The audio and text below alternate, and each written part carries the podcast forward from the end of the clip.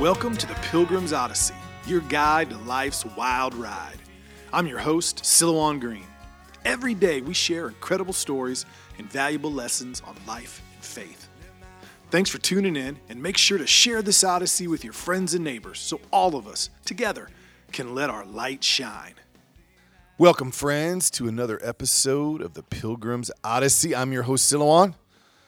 Great to be with you on this beautiful spring Tuesday from the heartland, Indiana. Yesterday, I spoke a little bit about the docudrama I just watched from Netflix, The Social Dilemma. Talked a little bit about the real social dilemma that those addicting our youth and ourselves to technology aren't just interested in making money, they're also interested in changing our point of view to what they perceive the truth to be on all matter of things religion, politics, you name it. Today, I want to dig a little bit deeper into what that means. More specifically, what we sacrifice for screen time, what we give up in order to make them money. Spent some time looking up screen time statistics. This seemed to be the best I could find, the most accurate, the most recent. From the American Academy of Child and Adolescent Psychiatry. And according to them, children and adolescents spend a lot of time on the screen. They found that children ages 8 to 12 spend four to six hours a day watching or using screens and teens spend up to nine hours. Now, think about that. Think how much time you're in school, you're getting ready for school, you're reading books, going to bed, getting ready for bed, all that, all this and that. And that's a, a daily thing. So some days you might watch two hours, and then other days you might watch 10. Eight to 12. You know what's shocking to me about that? Eight to 12 years old, eight to 12 year olds are still pretty much under direct supervision of somebody, either a parent or the school. I mean, unless you really suck as a parent, you're not letting your eight to 12 year old just run around doing whatever the heck they want, although I'm sure people do it. So that means that those kids are being allowed by people who supposedly supervise them to spend that much time on a screen a day. And then teens, nine hours I mean, good Lord. How do you have any con- time for conversation with your teen to teach them anything? And then, on another recent survey from Scripps Healthcare, adults get this 11 hours a day on screen. Now, one of the reasons adult screen time is so much greater is because adults spend a lot of screen time at work you know, even the American Academy of Child and Adolescent Psychiatry, I mean, that was done before we started going remotely at a lot of schools. So who knows what the screen time is now for kids. But you have that much screen time. You know, yesterday, maybe I'm to push some buttons when I said most parents don't raise their kids.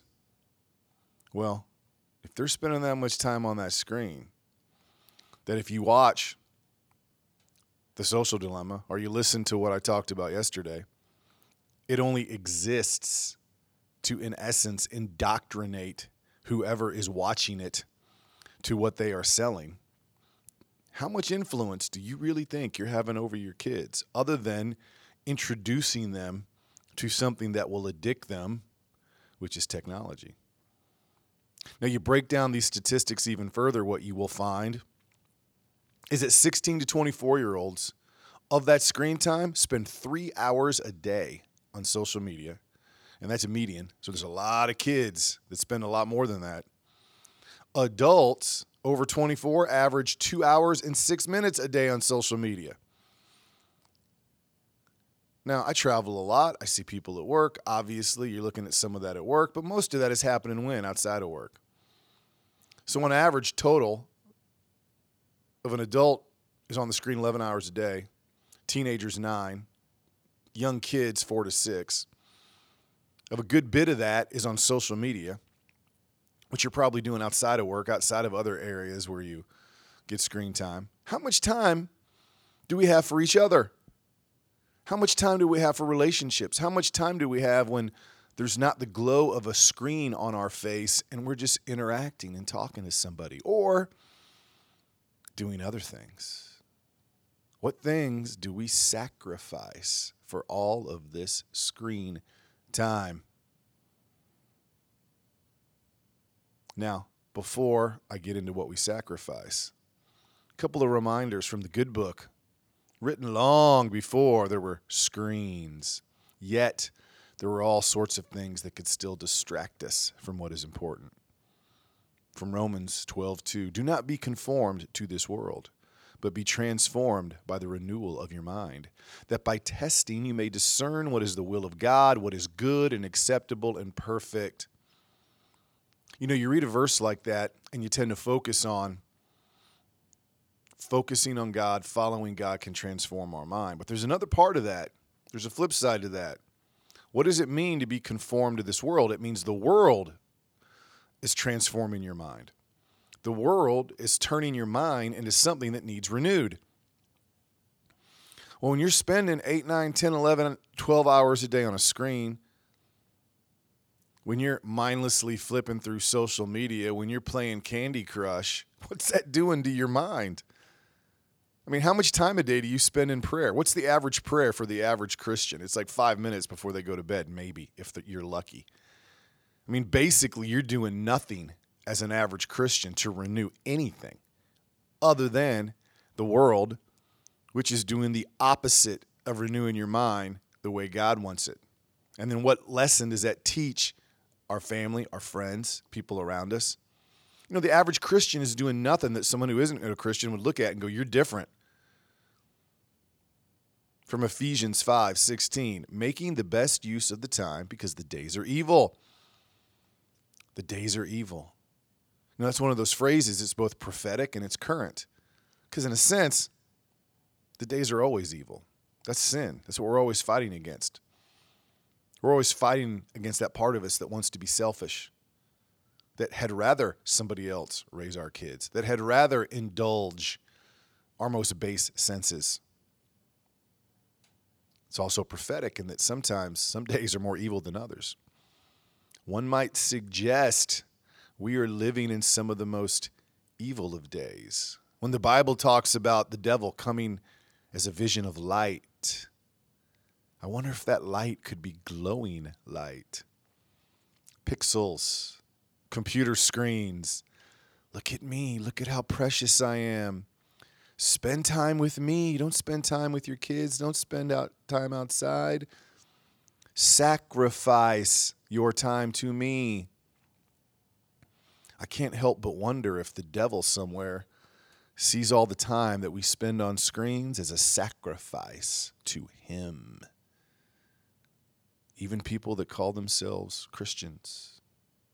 Now, what do we sacrifice with all this time that we spend on screens? We sacrifice our physical health.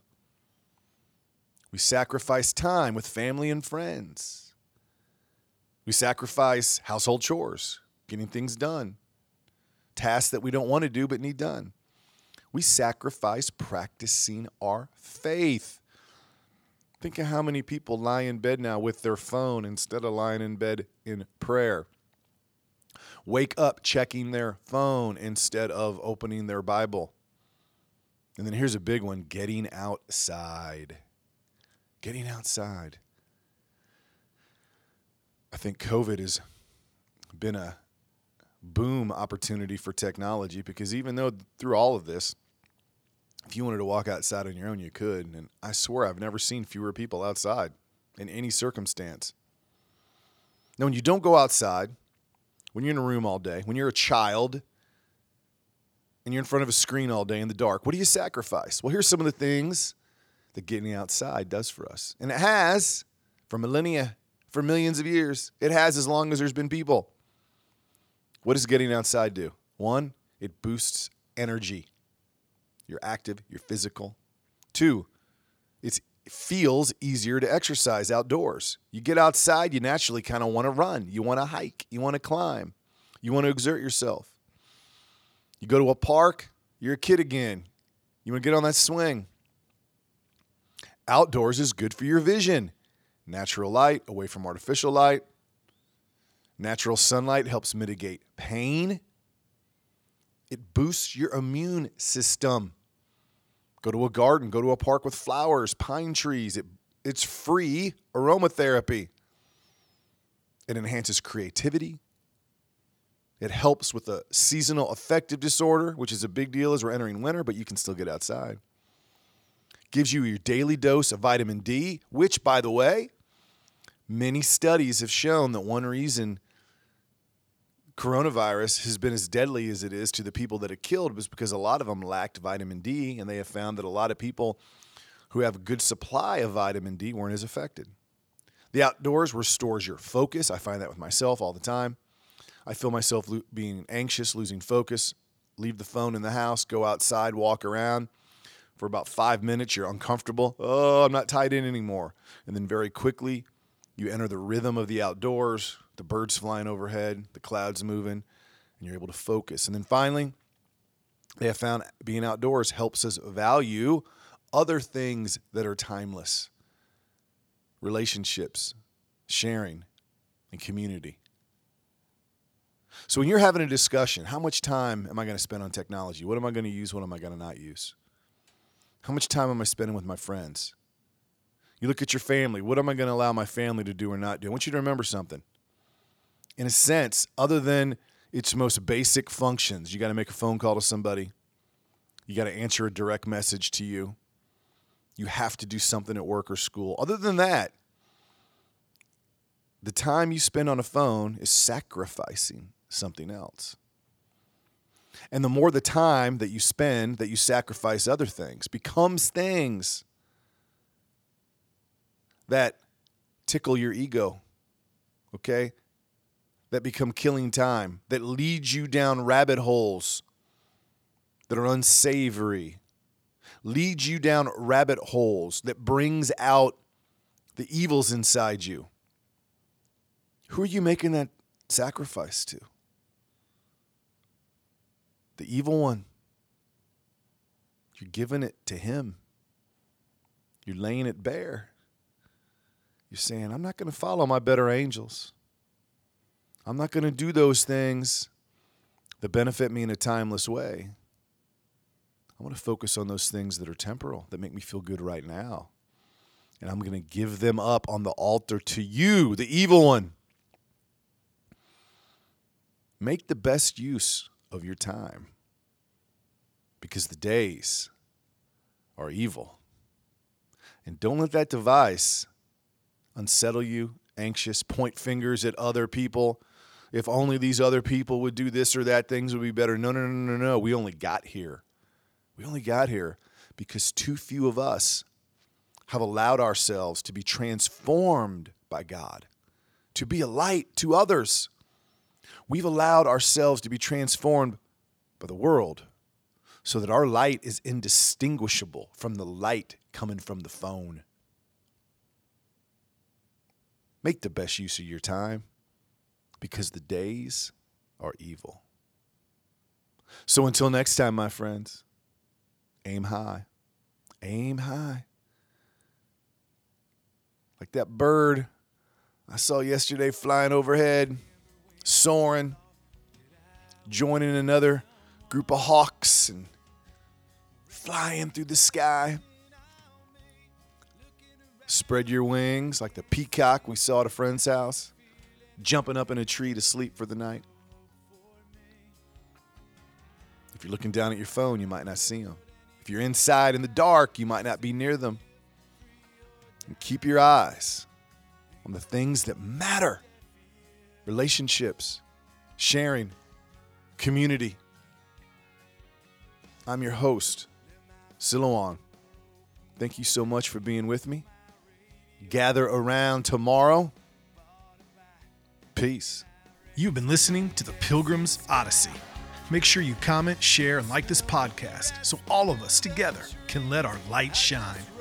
For books, videos, and more content from me, your host, please visit Silouan.com. That is Silouan, S I L O U A N.com.